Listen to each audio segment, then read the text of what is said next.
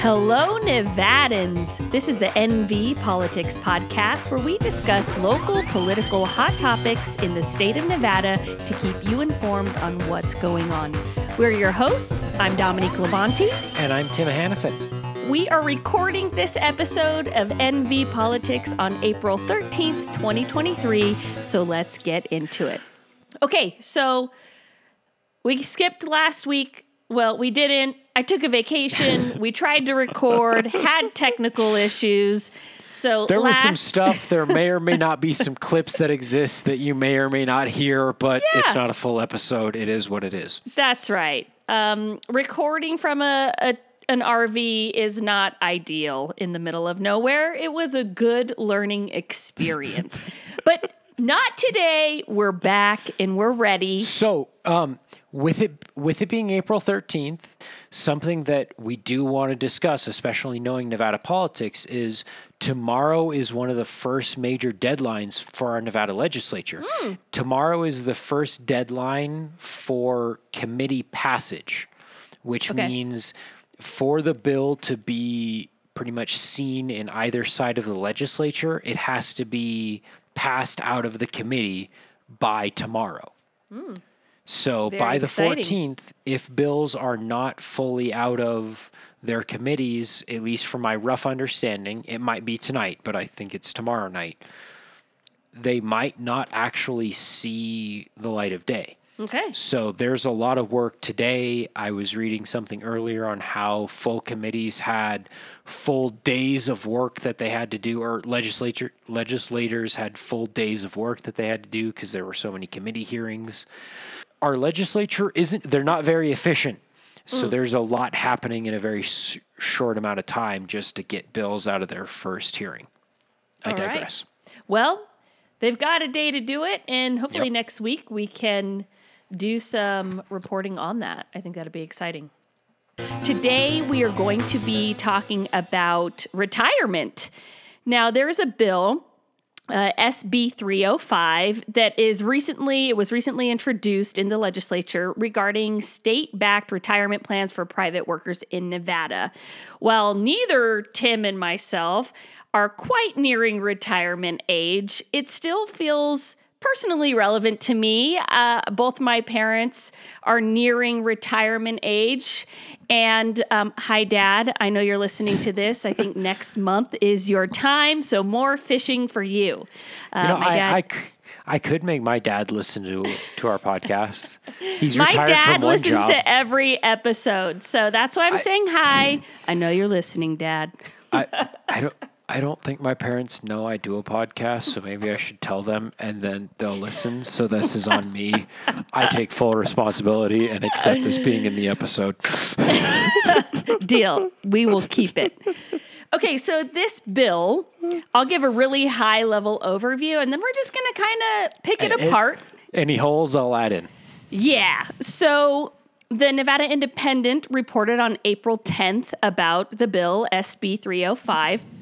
Ultimately, this bill uh, has supporters that are arguing that the state is facing a ticking time bomb, is the phrase that was used, with an estimated 50% of Nevadans in the private sector, or 593,000 people working for businesses that don't offer a retirement plan, which will down the road likely put immense pressure on social service programs such as Social Security or food stamps. So, you know, you might even consider those with small businesses who don't have a retirement plan.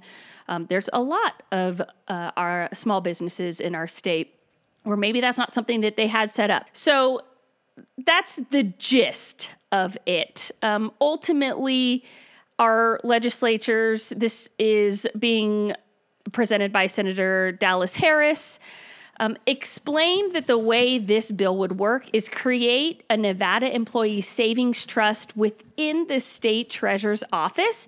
It would automatically enroll private sector employees, and they can opt out if they wish. It would cost the state and businesses nothing.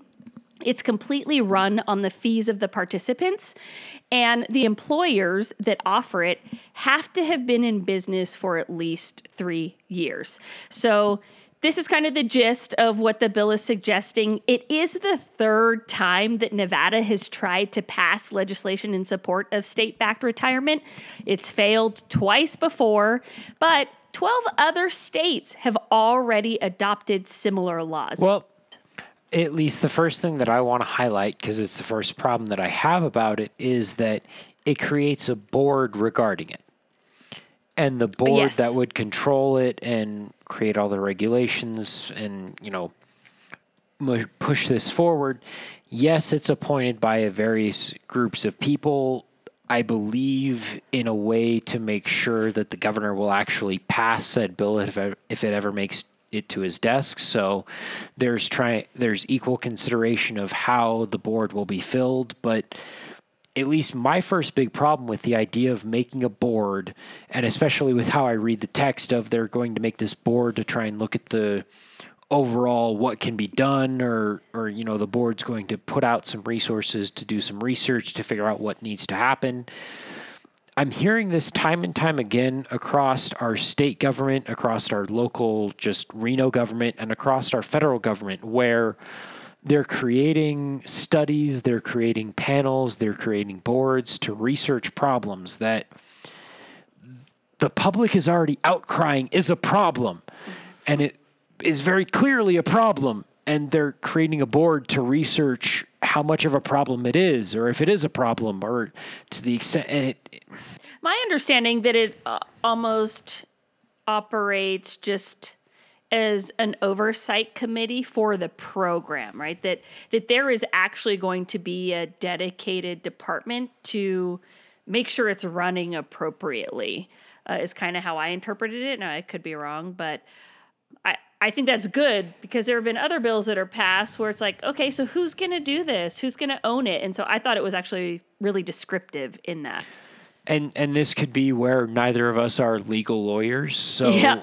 you know, You I, got that right. yeah, we're we're roughly reading the bill. Our interpretations of it might be wrong. I Yeah. I took it very much as a oh, we're creating a board to look at the problem where we have a real problem to fix. You might be right. Okay. That, so, that, that was my first problem. What's Yeah. your first problem with it? Because I got two more. okay, I'm going to share some of the opposition that yeah, they on. are receiving for the bill. And some of this opposition is coming from a member of the Nevada chapter of the National Association of Insurance and Financial Advisors. His name is Neil Waters. And essentially, Waters submitted a testimony arguing that financial planning decisions are best made in consultation with financial service professionals, and the public has confidence in the private sector to meet those needs. So, my interpretation of this opposition is that those who are in opposition seem to be from the f- private financial sector and are concerned with funneling retirement plan opportunities or money or profits away from the private sector and allowing the government to oversee. And this could essentially cause them to lose out on opportunities for profiteering. Uh, but if employees are automatically enrolled as they are in Social Security, they are more likely to contribute rather than seek out their own retirement plan through a personal financial planner. Uh, personally, I'm a firm believer that systems trump willpower. And if somebody chooses not to use this program, they can simply opt out, unlike Social Security. So that's some of the opposition that's coming that again sounds like from the financial private sector feels like they're missing out on some business opportunities. Uh, but again there's my own thoughts and rebuttal yeah, to I, that. Yeah, I was about to say it sounds like the real issue is that they're just mad that the board may not talk with them about what the board decides, and they want an active voice in it. Um, I will say that the oh god, how do I say this? I'm not going to say it politically correct. The Democrat brain in me definitely went to the point where some of these businesses right now might be upset with the fact that the board is comprised of one secretary of the treasurer and then uh, assembly and the Senate leader appointees, which means that three of the appointees are done by Democrats, and Republicans are a little bit more pro private insurance, pro private business, and no entitlements, sort of deal. yeah, mm-hmm. if this were to go through right now, they're going to be fighting the the private industry would be fighting an uphill battle. Yeah. Whereas in possibly a year or two, they might be hoping it's a easier battle because it might be three two on the other side instead of three two Dems versus Republicans Sure. That might be the pessimist in me, and I hope that that's not actually the case, but one of those things that I think of, and then it, it does kind of to that side. One of the problems that I did think of with this bill is that there it it, it does have the potential for I don't want to say political corruption, but some political political swaying. If elections go one way or the other, the board could be heavily swayed or heavily leaned one direction or the other. And yes, they're in for four year terms with the possibility of a reappointment in another four years. But say you have a Republican led legislature or, or Senate, a Republican led assembly in the state legislature, and then a Republican governor, a Republican treasurer, or, you know, say you have one of those that's not a Republican, that board could be highly swayed for a four year period. And it could go the other it could go the Right. other way as well. I don't want to dissuade. You know, you could have four Democrats on that board and it it goes both ways. So I don't know. I just see there, there being the potential for a lot of partisanship over actual moving forward. Sorry. Yeah. I, I think that's just a, a reality of the structure of our government system, honestly. But I, I do want to give some background information on some of this to allow us to have more context for how some of this could land. Yep. So, the Social Security Administration, uh, they state on their website, it says this as a result of changes to Social Security enacted in 1983, benefits are now expected to be payable in full on a timely basis until 2037, when the trust fund reserves are projected to become exhausted, which is well before I'm expected to reach retirement age around 2050. And by the time you hit it, Tim, there's I- definitely going to be nothing left. Okay. I, I'm I'm gonna let, I was gonna let you finish because I I kind of have some long long thoughts on everything. Okay, let me throw this last part out. Okay.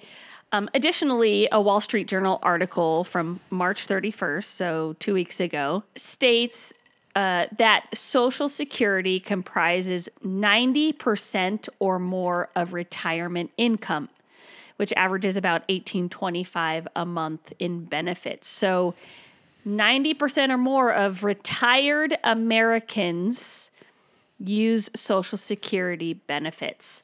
Uh, and one last statistic this is as of January of this year 64% of Americans live paycheck to paycheck. So, as we are considering the opposition that I've already talked about from Neil Waters about hey, let the private sector be used to create this 401ks and the IRAs for the public.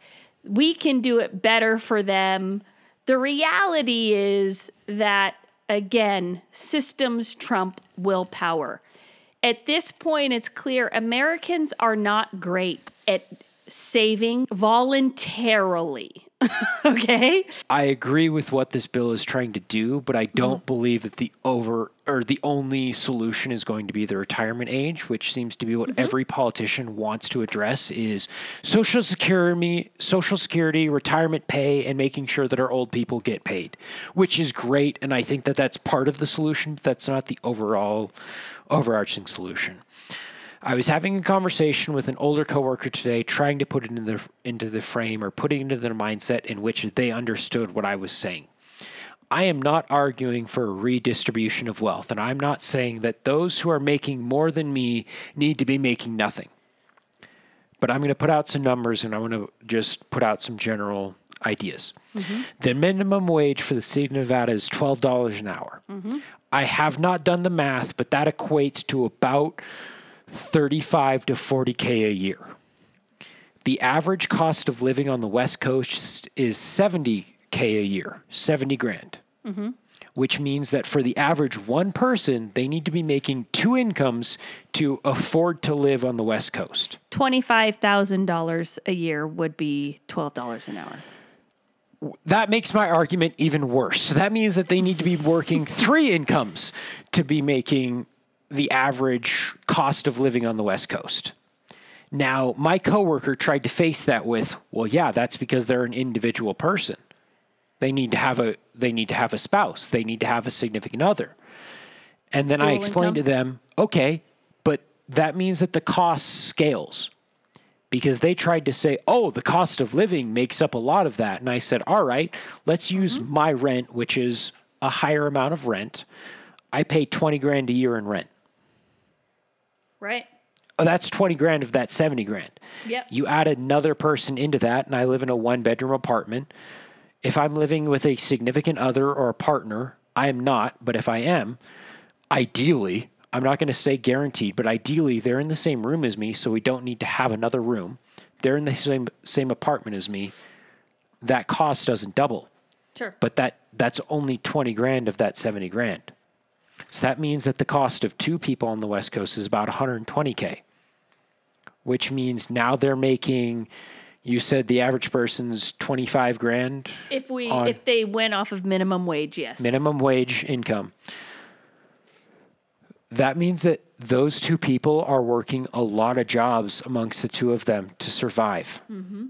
The problem isn't just retirement. Sure. To Absolutely. your, to your point of saying that 2037 is when Social Security runs out, I'm of a generation, and I'd say this maybe 60, 65% of the of my generation that I talk to agree with me on this. The other 35 hate that I say this and they just don't want to agree with me. I never plan on retiring. Period. Look, I'm the same I'm- way. I don't in a- either. I'm a and workaholic. it's not it's not by choice. It, no no no. It's not because i'm a workaholic. I understand that i'm in a system where i will never be able to afford to retire i'm in a system where i i recognize that i won't have a stable income at that point i might have a 401k that i build now mm-hmm.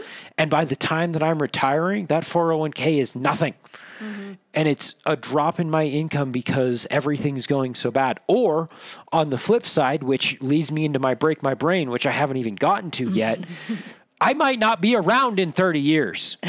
We not we might not be here. That's the whole uh, that's, the whole true. other thing of like you're asking a generation to say, "Oh, be thankful that we're setting up a retirement fund for 30 years in the future to a generation that doesn't know what 30 years in the future looks like. The the overall problem and the thing that our politicians keep doing is they keep trying to focus on the retirement age because the largest voting base of their population of their voting demographic is Yeah. 60 or is 55 50 year olds and up for sure. that's because the 30 and unders are so neglected by the system. We don't want to freaking vote. Like, we're so tired of it. We don't, like, why are we voting? Because you care about the old people. Like, we have to be addressing every single part of the, the sector. And I'm not just saying the 30 year olds. We need to be looking at the environment that the 18 year olds are in, mm-hmm. the 30 year olds are, are in, the 40 year olds are in. At the end of the conversation that I was having with someone who was older than me at work, they left with saying, I it's true that my generation and I I faced problems that you never faced, but your generation is facing problems that I can't even fathom. Mm-hmm. And I don't even know how to address because I never had to. Sure. And I I quite frankly don't want to. I don't think he said that and I'm to I'm not going to say that he did. He Sure, didn't sure. say that, but it, it it was implied with what he was saying of like he was at least open to hearing what I was saying, but Mm-hmm. at the end of the day, they're not his problems. Yeah. What have we been saying in many podcasts? And this isn't my broke my brain, but it's been at least across my Twitter feed, so it needs to be out there. Senator Feinstein has gotten increased Yeah. calls to resign Yes. simply due her due to her lack of showing up mm-hmm. because it might be her age, it might be mm-hmm. her general well being. I mm-hmm. hope her all the best and I hope her a speedy recovery. But at the same time, we need to be moving forward and we can't be pausing just for one's health and pride. There are larger things at stake and I'm I'm gonna just I'm just gonna end I'm gonna end what No, I'm gonna I- say there without insulting our our leaders. And you don't need to. I, I think ultimately what we're saying is we need representation across age group demographics I- within not our- just representation though, mm-hmm. just general policies. yes. we need to not be Yes. addressing Well, I'm just the retirement age. Yeah. they're going to fight for those policies Yeah. for the their demographic. But, but to put it in perspective of Nevada and Mm-hmm. our workers, just to extract it out of ourselves, Yes. we need to be fighting for a higher retirement or, or a better retirement policy for our private sector. So I fully support what this bill is trying to Mm-hmm. put forward. Let's just say that I fully support this bill. But we also need to be working to increase the minimum wage of our state Yes. employees beyond twelve dollars an hour. Yes. We need to be working to close the wage gap between the 1% and the CEOs and the upper parts of our general society and our lower parts. I'm not saying that they need to be paying nothing, but if you have a CEO who's being paid $25 million and is laying off employees in their company, there might be some discrepancy that needs to be made because it's hard mm-hmm. to justify one individual person making $25 million in an annual year. And those are made up numbers in a made up situation. That's not actually referencing any company, but I know that that can It be applied exists. to companies. I went back and forth on my broke my brain, and the first one was about exactly what you're talking about. Oh, mine's entirely different. So comparing billionaires in Nevada to the common median income uh, worker, and we need to tax the rich. yeah, Period. There's, and I, I'm, I'm not saying that they deserve nothing because no, no. uh, that won't win any arguments. No, that won't win any won't. hearts. And despite how much I might believe it, it's it's it's not the winning argument. But I don't know why anyone would be upset with with still being able to be a multimillionaire. You well, know they're I not mean? because they're not making multi multi millionaires. Because they can't. because it's harder to make billions. hey, um, we, we had this discussion earlier. There are a million different theories on what drives human motivation. Yep. but I can at least argue that I think it's a multitude of things. I don't think it's one thing. And I think that one of those things may or may not be greed. However much Oh, yeah, some of the most non greedy people want to fight it, there is still some some greed there and it, it sucks. I hate Mm-hmm. it, but it's a motivator. Yes. So if we were to wrap this thing up here, Pass the bill. pass the bill. Look, the bill is not going to help people who are retiring right now. It's too late. It's not for them. It's for me. It's for Tim if we're still No, around. I- if we're I still actually- here. I, I don't think it's for us. I think it's for those who are older than us, but I still Sure. think it's needed. Well, I'm I- close to 40, so I'm going to say it's for me. You, you know, it, it's for you. It's not for me. I, I will say that, but I, I'm of the mindset of I don't think it's for me, and I will still argue that it's needed because Yeah. I learned in my last campaign, as a young person, I can't discredit those who are old. But as a young person, I will also adamantly fight for those who are old, remembering those who are young. I love that. It's a two way street, and Mm-hmm. we have to remember that we have to fight for everyone, and everyone has to be involved, not just one group or the other. Agreed. So let's see what happens with this bill. Yes. Where it lands, and uh, let's talk about what broke our brains. You want to go first? Sure, I'll go first. Um, I'm going to keep mine succinct and easy because it's less of a brain breaker and more of a just I'm pissed off and done with everything. Okay. Uh, a little shy of two years ago, I was inspired to run for office because of some reports that came out of the UN about our environment. And most recently, there have been more scary reports from the UN about our environment. And what's really broken my brain isn't the contents of those reports, because those reports' contents have beyond scary, and I'm not even going to summarize them, but our world is warming rapidly and we have maybe 10 years to save it. But it's the lack of media coverage. Mm-hmm. It's the fact that before I read about the the rainforest disappearing from CNN, and now I'm just hearing about it from activists on Twitter. There is nothing in mainstream media. Mm-hmm. I want to be able to die of old age, not die of environmental crisis. Yeah. That's that's it. That's it. I'm just I I can't get it. Yeah. It's it's amazing. Well, you know, it's one of those things that we've just never had to truly take seriously and, and the alarm has been sounding for so long and people just cannot wrap their minds around it. And I, th- I think that's the other thing. I mean, growing up, I was told, oh, it it's a problem in 40 years. Right.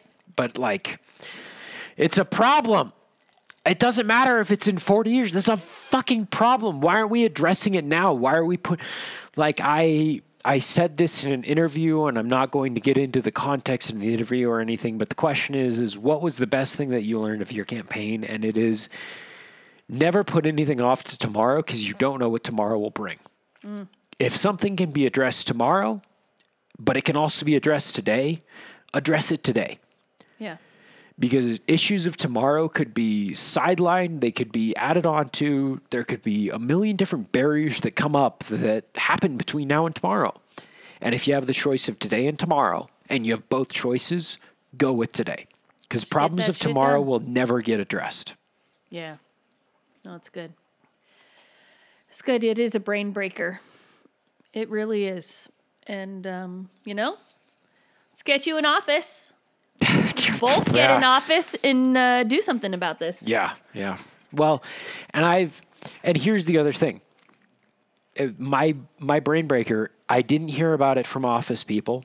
I didn't hear about it from you know great names. I heard about it from social activists, and yes, they might be nepo babies, and that fucking kills me because they are nepo babies. But they're at least nepo babies that are trying to do something with their lives. Yeah and they're getting a voice out there. Yeah. Yeah. Well, let's continue this fight, you know? Yes. All right. So, my broke my brain um, is it's an accidental F word, if I'm really honest. Okay. I didn't know that this was coming from Florida until I just had to get a couple more details. oh, God. That F word. I was like, where are we going with yeah. this? No, it, it was an accident. I wasn't planning on this, but it happened. Okay. So The Hill reported that State Representative Webster Barnaby, who's a Republican, uh, on Monday, he on video likened transgender people to mutants from another planet while arguing in favor of a bill that would make it a crime for transgender people in Florida to use public restrooms consistent with their gender identity. So my before you even go into it, my first thought when you say mutant from another planet, I recently watched the most recent Spider-Man movie. and for some odd reason, my brain immediately went to uh, Oh God, I'm even forgetting his name now. I feel like a horrible Marvel fan. The um, uh, like octopus, not not Doc oh, Ock. Yeah. Um, the uh, the crocodile oh, like nope. villain Mm-mm, in Spider Man. Where the human doctor turns himself into a lizard crocodile.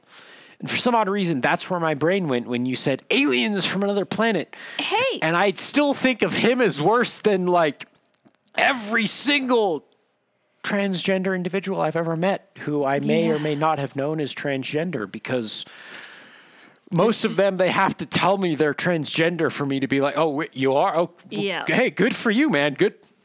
Good yeah. on you. I'll That's the reality. Most of us just life. don't yeah. even know because they're just living their life. Yeah. So I actually want to Good play. God. I'm going to play a clip. Yeah, please, please. So do. we can hear this, and uh, listen I'm gonna to, look up. I'm gonna look up the Spider-Man enemy's name. So and we're going to hear what Representative Webster Barnaby had to say.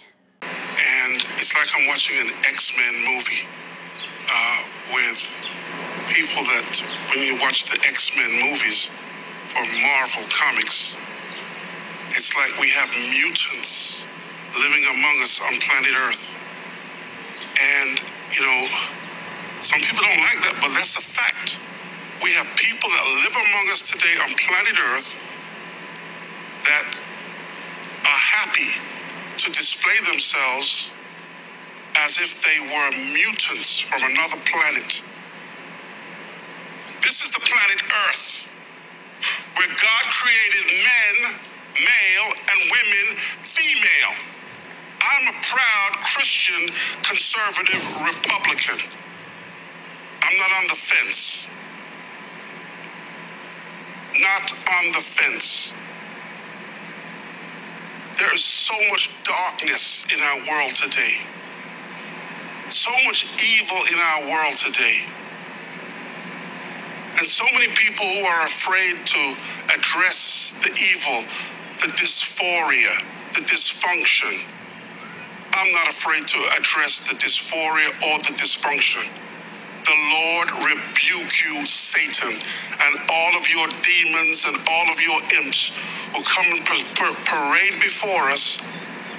That's right, I called you demons and imps who come and parade before us and pretend that you are part of this world. Okay, I'm literally going to stop it because I can't stand to hear anymore. Uh, as someone as, grew as a sci-fi nerd, I have some corrections that need to be made. First of all, and I'm just gonna steamroll this because clearly this guy does is not a fan of Marvel. Because first of all, mutants in the Marvel universe are not aliens. Mutants are humans that are born on the planet Earth and have a genetic mutation, hence why there are X-Men. And then there are different aliens that are not part of X-Men that are never defined as mutants within the Marvel universe. Because guess what? They exist in the same Marvel universe. That's the first subpoint. So he's already defeating himself in his own argument because he doesn't know what he's talking about. But then two, I'd like to point out that my example that I made prior to hearing this clip was even more relevant because I did to specifically reference a Marvel supervillain, which was a mutant, which, by the way, is Dr. Connors. I looked it up. It's just named Dr. Connors in the Marvel Universe. But his know name is Dr. Connors. He turns himself into a lizard. Not quite a mutant in the Marvel terms, but in this guy's dumb definition of mutants, he's more of a mutant than what he's saying. And he's still more of a mutant than any of the the people who I have met or who have come out to me as transgender because they are actually normal people. And that leads me into my third point, which is also just know. Just know.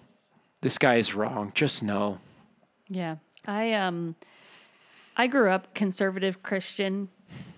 I went to school for biblical studies to be a pastor.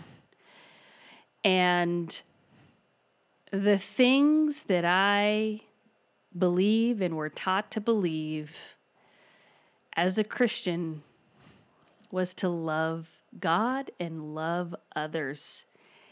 And the things that he said were pure hatred. And I just I want to empathize from a perspective of I get that you're struggling with something you don't understand. But at the same time, you took an oath when you took office. And I did pull up the Florida statute for the oath of office. And one of the lines that they had to swear on to take office was I'm a qual- I am qualified to hold office under the Constitution of the state, and that I will well and faithfully perform at all times the duties of Florida Public Service, uh, whatever, and on which I am now about to enter a profession, a professional, independent, objective, and nonpartisan manner.